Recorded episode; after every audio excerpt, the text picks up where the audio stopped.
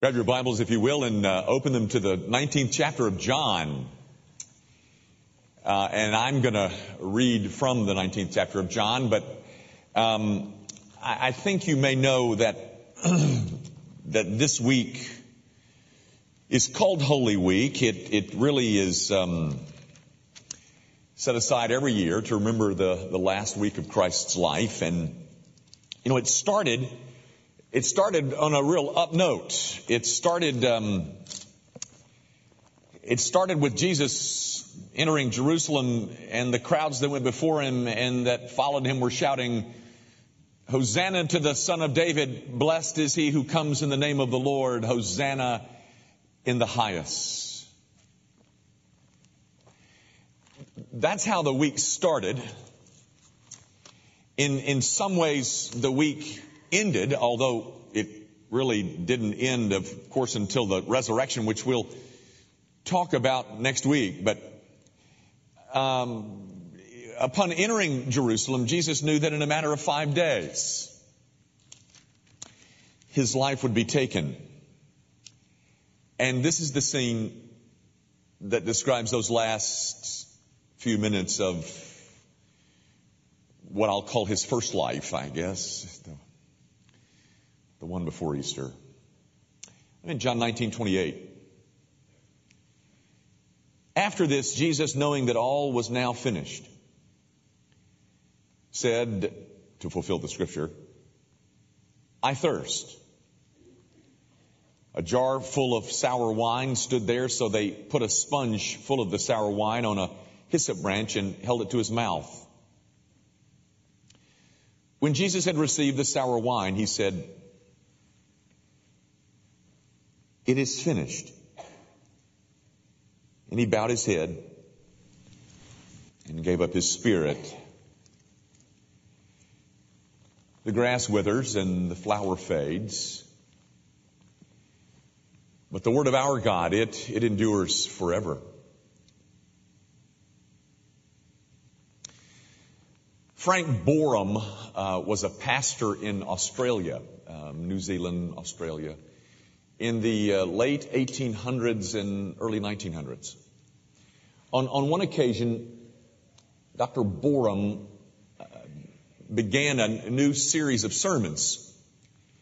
He entitled the series of, the serm- of, of this series of sermons, he entitled it Texts That Made History. Texts That Made History. He started with um, Martin Luther's text. Many of you know what that is. Um, Martin Luther, the just shall live by faith. He went on from there to Augustine's text, uh, Romans 13 verses 13 and 14. That series went on for 125 weeks and was then uh, put into a five volume set, which I now have all five volumes, uh, thanks to the generosity of a church member. But our text this morning, um, verse 30 of John 19, made it into that series of Frank Boreham's. He called it Hudson Taylor's text. Now, who in the world is Hudson Taylor? Well, let me, let me answer that this way. If you're a Christian in China, you know who Hudson Taylor is. Have you heard what's going on in China? I mean, just knowing what's happening in the world of missions around the world. You know, they, they're, uh, we have a missionary that sends or trains pastors. He's based in Taiwan, but no, no, no. He's moved to Hong Kong now. Um, and he tells us that the estimates are somewhere between 90 million and 150 million Christians in China. And um, it has caused some people to even suggest that the whole new center of Christianity is in China, not here. The Holy Spirit's moved, say some, moved to China. well, um, Hudson Taylor, uh, in the mid 1800s, launched a missionary endeavor into the, the inward parts of China. It ultimately uh, became the China Inland Mission in 1865. If you know anything about missions today, they changed the name, same agency, but it was called, it's now called OMF, Overseas Missionary Fellowship. Uh, and all missiologists, all missiologists will agree um, in suggesting that the movement that we see today in China, at least humanly speaking, was begun by the arrival of Hudson Taylor in China in the middle 1800s. Um, to begin a movement that now numbers into the tens of millions. That's who China, that's who Hudson Taylor is. And uh, John 19:30 was Hudson Taylor's text. Can, can I tell you the story about why it's become known as Hudson Taylor's text? Uh, Hudson Taylor was um, was a boy of 17, and uh, he lived in in England. He was raised on a farm, and it was on a holiday, and all of his family had gone into town for the holiday, whatever the holiday was, and and he was left alone uh, on the farm. And so he went into his father's library to get a book to read to kind of fill some of those empty hours. And uh, he couldn't find anything that really suited his fancy, and he came upon this tract. It was only a pamphlet. Um, and he thought, you know, I'm not really interested in, in the stuff there, but there's often some good prose in the midst of these things. And so I, I'll just pick it up, read the prose, and when it gets that other religious stuff, I'll put it down. The, the uh, pamphlet was entitled The Finished Work of Christ. And so as he read, he went up, he went out to the barn, went up into the loft and lay in the hay, according to his biography, and uh, was laying in uh, some hay and he was reading this pamphlet called The Finished Work of Christ. And when he finished it, he got up and he knelt in the barn and yielded his young life to Jesus Christ. And the world has never been the same since. I've never read that tract. I've never even seen it. But I have studied this text. And uh, what I want to do this morning is to try and unpack for you some of the incredible beauty that is crammed into this text known as Hudson Taylor's text. It is simply John 1930 when Jesus had received the sour wine he said it is finished. He bowed his head and gave up his spirit. First of all, let, let me start like this. Let me tell you, let, let me tell you what, what Jesus didn't mean. What, what this text isn't saying. This is not some kind of statement of goodbye on the part of Jesus. You know, my brief life of 33 years is now over, um, and I bid you a fond farewell. It is finished. That's not what he means nor is it some kind of effort on his part to offer himself as some kind of model of suffering. You know, um, if you want to know about how hard life can get and um, how it's going to, you know, really turn out, then just do it like this. That's not what he's saying. Nor is he saying, nor is this statement of his, it is finished, nor is it a, it is a sigh of relief. Like, oh, oh, I'm so glad that's over. I mean, I made it. Whew. It's finished. It's none of those things. Let me tell you what it is. Let me tell you what, what it is saying. And I, and I tell you, gang, in all honesty, um, I really struggle about about how to tell you all that's in it. because, you know, I have 30, 35 minutes or so, and I, I can't tell you everything that's in it. Because it is so richly marvelous. Let's try. Let me give you my old college heave ho here. I, the, the best place to start is really a couple of chapters back in John 17. If you got your Bible still open, um, of course our text is in John 19, but if you can just flip back a page or two to John 17, and again, all I'm trying to do is help unpack what is in this statement of his. It is finished. Um, it's, uh, it's, it, this is the high priestly prayer. This is uh, John 17. You know, this is, uh, Jesus prays this and, and only hours later he is arrested.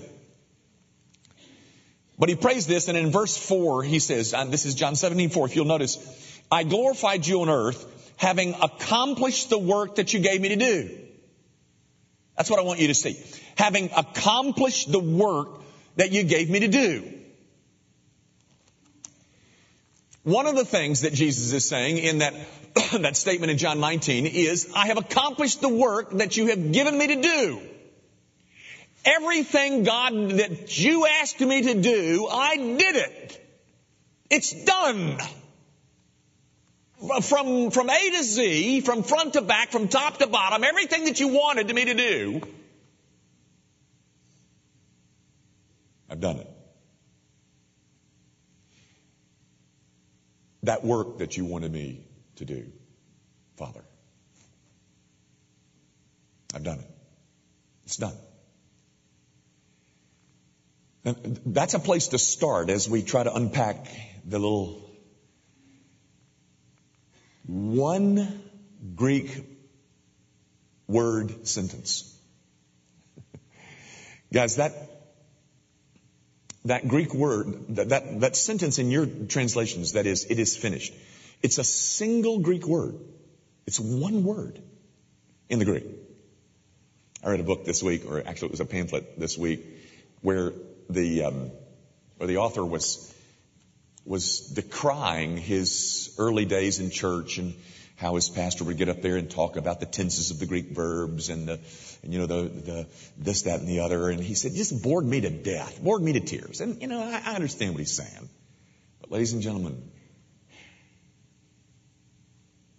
every hope that you have as a Christian is bound up in the tenses of those, of that Greek verb. But I, I'm simply saying that the first thing that it means is that the work that you gave me to do, I have done. But if you look at the text with me again, back to John 19, you know, what I'm going to say in a few minutes, you've probably heard before, but I bet you've never heard this before. I bet you've never heard this I, I, because I, I, you know, I, have never seen it before. Um, it's in verse 28. Um, look, and, and, and this Jesus, knowing that all was now finished. The, the, the verb that is down in verse 30, tetelestai, it's the exact same word up in verse 28. It's the same tense. It's the same voice. It's the same number. It's the same person. It's the exact same Greek word that is down in verse 30 is up in verse 28. He said, it is finished. that is, knowing, Jesus knowing that all was now finished. Now guys, that's, that's not so much what I want you to see. What I want you to look at is in the text in verse 28, I want you to notice, look inside the parenthesis. It's in parenthesis in my trans. I think it might be in yours. But the parenthesis, look what he says. Uh, that all was now finished, said, parenthesis, to fulfill the scriptures.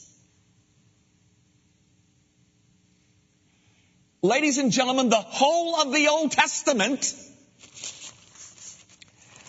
this whole thing back here, he is saying he has fulfilled it. Oh my. Do you know what all is back here? All of those prophecies, all of those types, everything, all of it, every little bit of it is, is, is fulfilled in Him from, from the, from the hyssop branch to the daily manna. It's all, it's all fulfilled just, just in Jesus.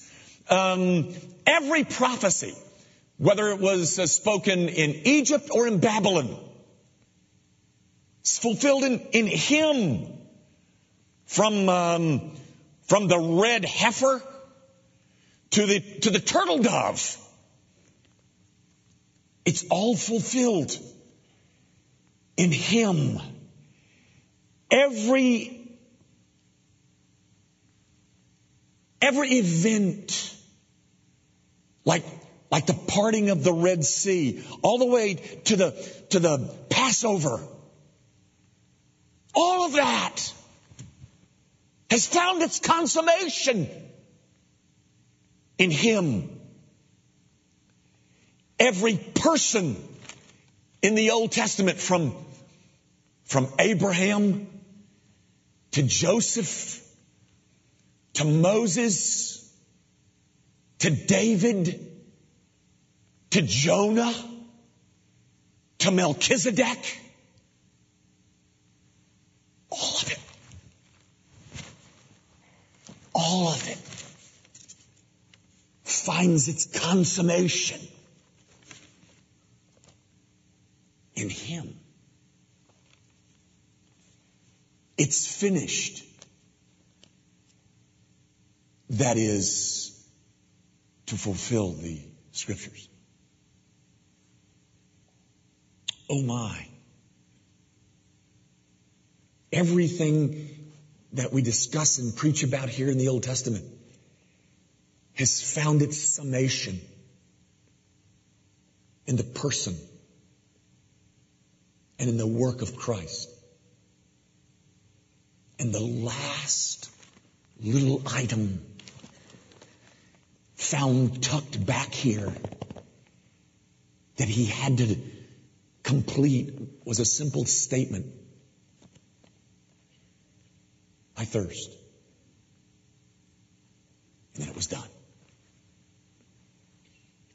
Everything was fulfilled. The whole thing. Imagine that. But then, as phenomenal as that is, there's more that is bound up in this little statement, it is finished. Guys, um, I think you know this, but God his Father had always required that the law be obeyed. Everything about it all of its, I mean, in fact, in the New Testament, the, the, the phrase is every jot and tittle. Now, guys, I, I know what a jot and a tittle. It doesn't make any difference. Um, it's a, a, jot is a, is a Hebrew letter called a yod, and it's kind of like a little apostrophe. And the tittle is a is a is a, what they call a tau, a tav. It's just a part of the Hebrew language. But God has had always, always insisted that everything about the law, everything about it, had to be done, it had to be completed, it had to be accomplished. That would mean that everything about him had to fulfill the law. That would mean his tongue. Oh my. You know, ladies and gentlemen, if we were only going to stand guilty before God for the sins of our tongues, what an, what an account that would be. Just our tongue. But it wasn't just his tongue, it was his eyes.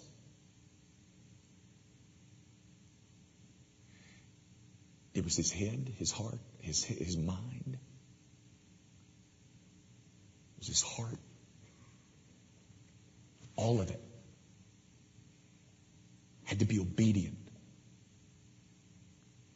Everything that God required had to be obeyed.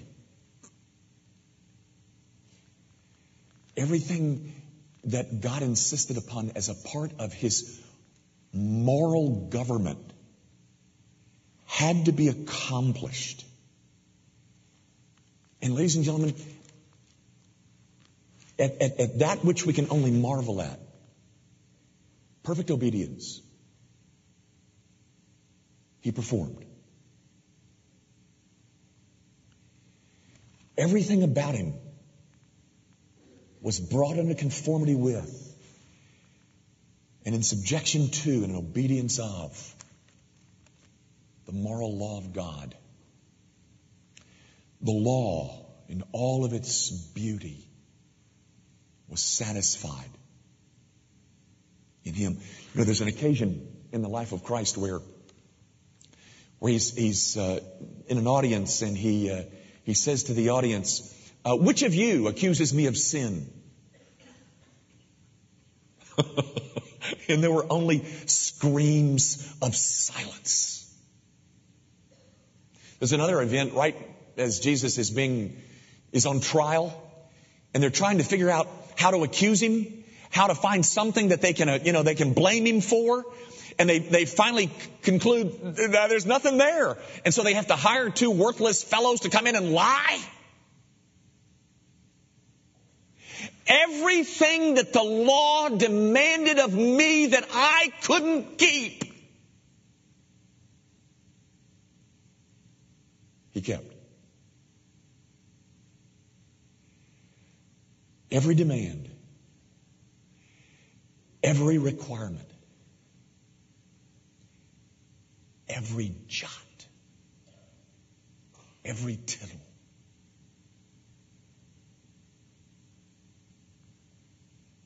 It is finished.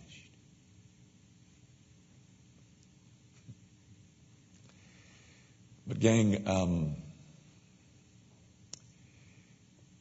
as far as me and you are concerned, there's more. Uh, as far as me and you are concerned, really, I, I, I, I've saved the best for last. That is, as far as it relates to me and you. Gang, before any sinner can be forgiven, before any rebel can be restored, before any prodigal can be welcomed back home, before forgiveness can be, before it can ever be offered to a sin loving people, then all of their disobediences, all of their rebellions, all of their all of their inconsistencies and flaws have got to be punished. All that I have done is not going to be winked at. It's got to be punished. Nothing, not one smidgen can be overlooked. Not a single flaw in me If there is, if there is a flaw, in, then, then Satan can stand before God and say, ah, ha, ha, ha, you missed one for him. If, if there is a single flaw,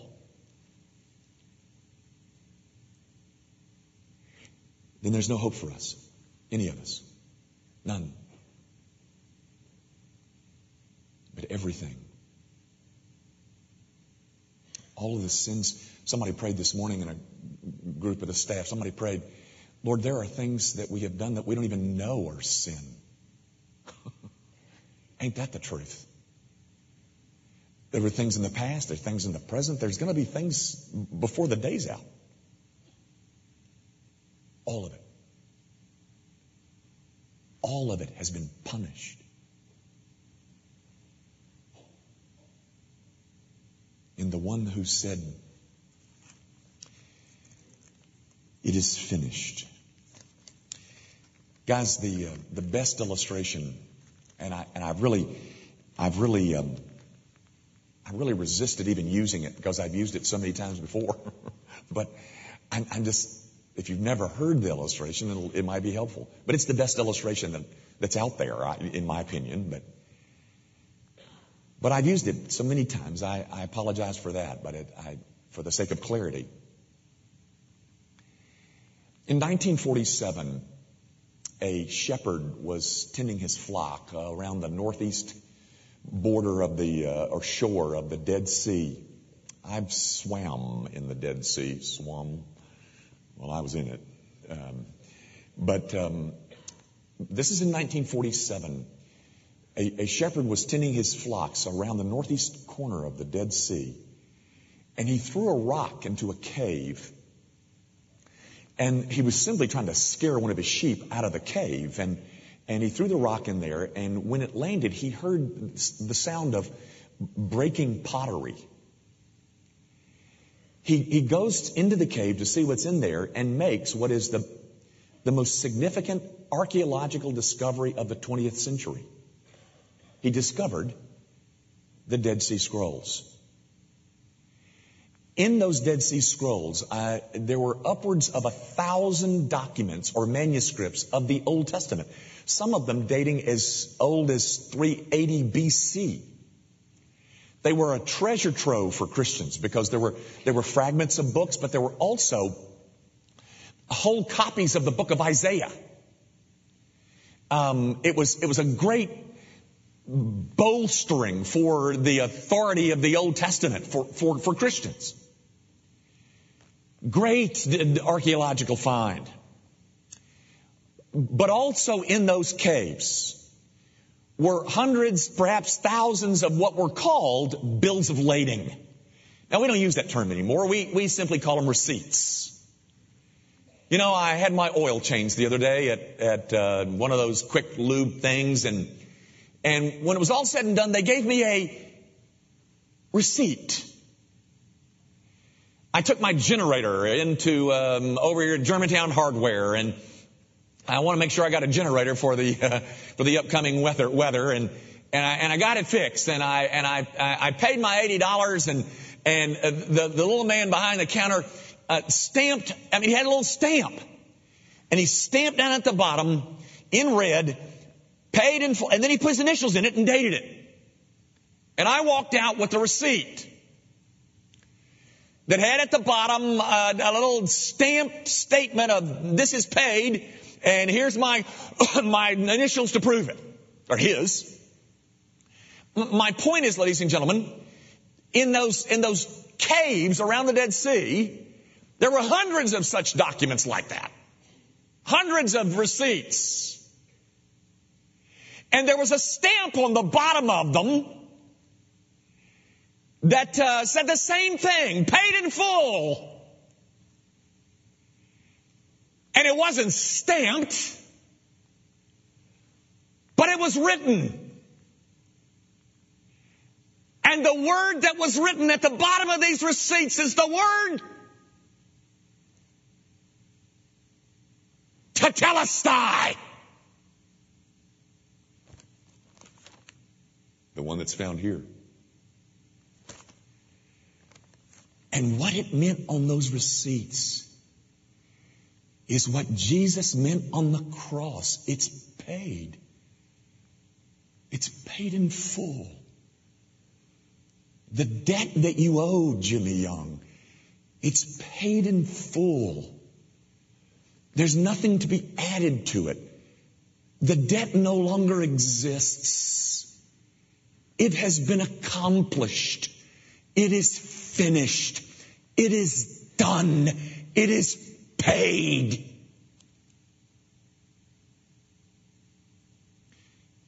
Gang, this is a um, this is a shout of victory. This is not a shout of defeat on, on in John 19. So it's um, it's a fulfillment of all the Old Testament. It's an accomplishment and obedience perfectly to the law. And it is a payment of the debt that my sin deserves. That's what's packed into that one Greek word. Now, let me tell you a little bit more about the, uh, the impact that that word had on Hudson Taylor, and then we'll quit. Here's, here's what he said in his biography um, about that day in the loft. He said this. Then there dawned upon me the joyous conviction that since the whole work was finished and the whole debt paid upon the cross, there was nothing for me to do but to fall upon my knees, accept the Savior, and praise Him forevermore.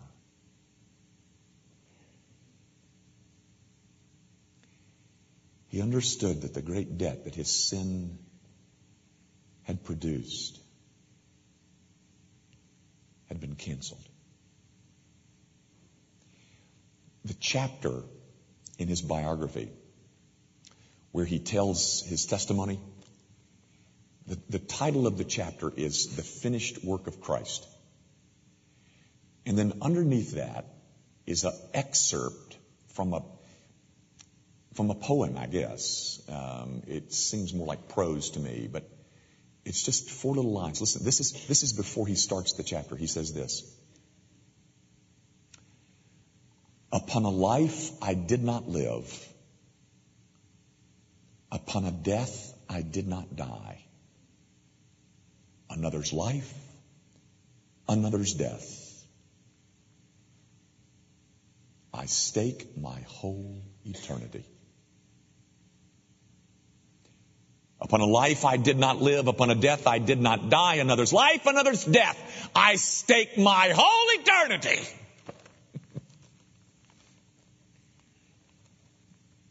You know what Hudson Taylor, I think, why it made such an impact on him? Because he heard that a, a prodigal could go home. because the debt had been paid. He, he saw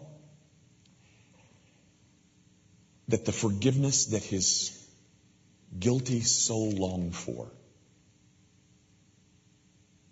was indeed available because the debt had been paid. He saw that that horrible breach in his relationship with God, that estrangement that he felt, had been eliminated because the debt had been paid. It is finished. And because it is, ladies and gentlemen, God doesn't ask anything else from you. He doesn't want you to add to or tamper with a completed, perfect work. You know, it's really rather ludicrous when you think about it. You know, what is there about me that I could say to God, uh, that was perfectly done? it's not a thing I've ever done. You know, my, my faith is flawed. My obedience is inconsistent. My service is is incomplete. My love is oh so deficient. Why would I ever want to trust something like that?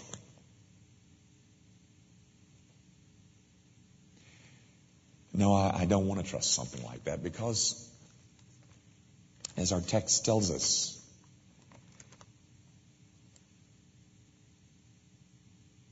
it is finished.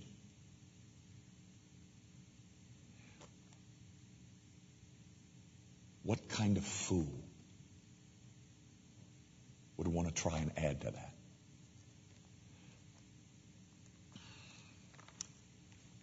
Guys, that is the message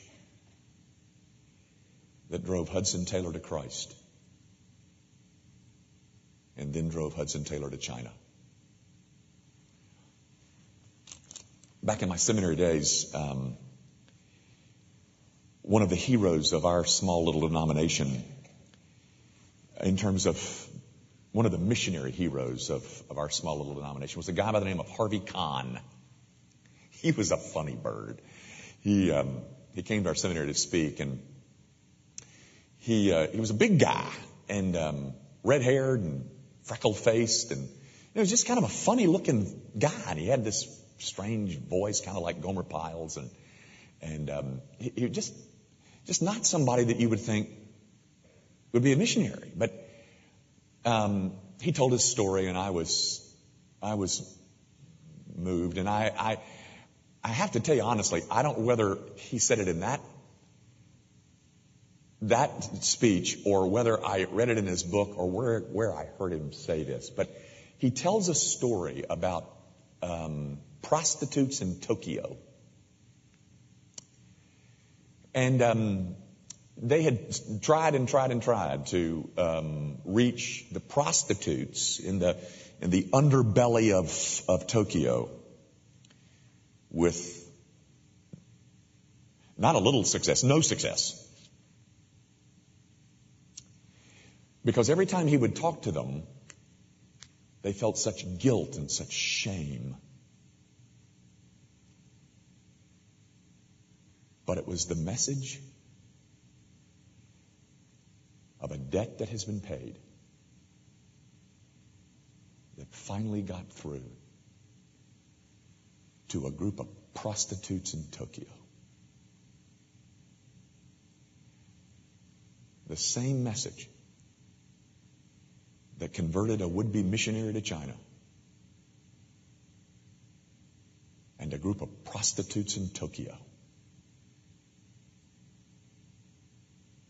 has also converted me and so many of you. But if it hasn't yet reached you,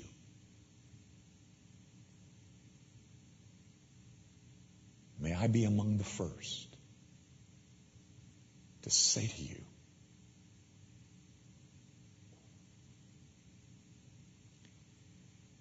it is finished. Lay your deadly doing down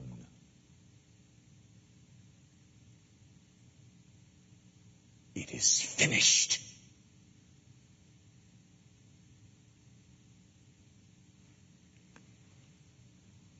May we pray. Our Father, I do pray that you will um, make very clear and very uh, understandable the simple statement of the finished work of Jesus Christ for sinful men like me and like the others who sit in this room, that they might hear and know that there is nothing to add, there is nothing to do, there's nothing to alter, there's nothing to um, tamper with. It is simply the great gift of redemption to be received by the shaky hand of faith as we lay hold of the finished work of Jesus Christ. Would you do that, Father? Would you make that very clear to us all? And that so that we can find ourselves along with Hudson Taylor and hundreds and millions of others compelled, compelled to take that message wherever you take us. Do that, Father, for Jesus' sake. In his name we pray.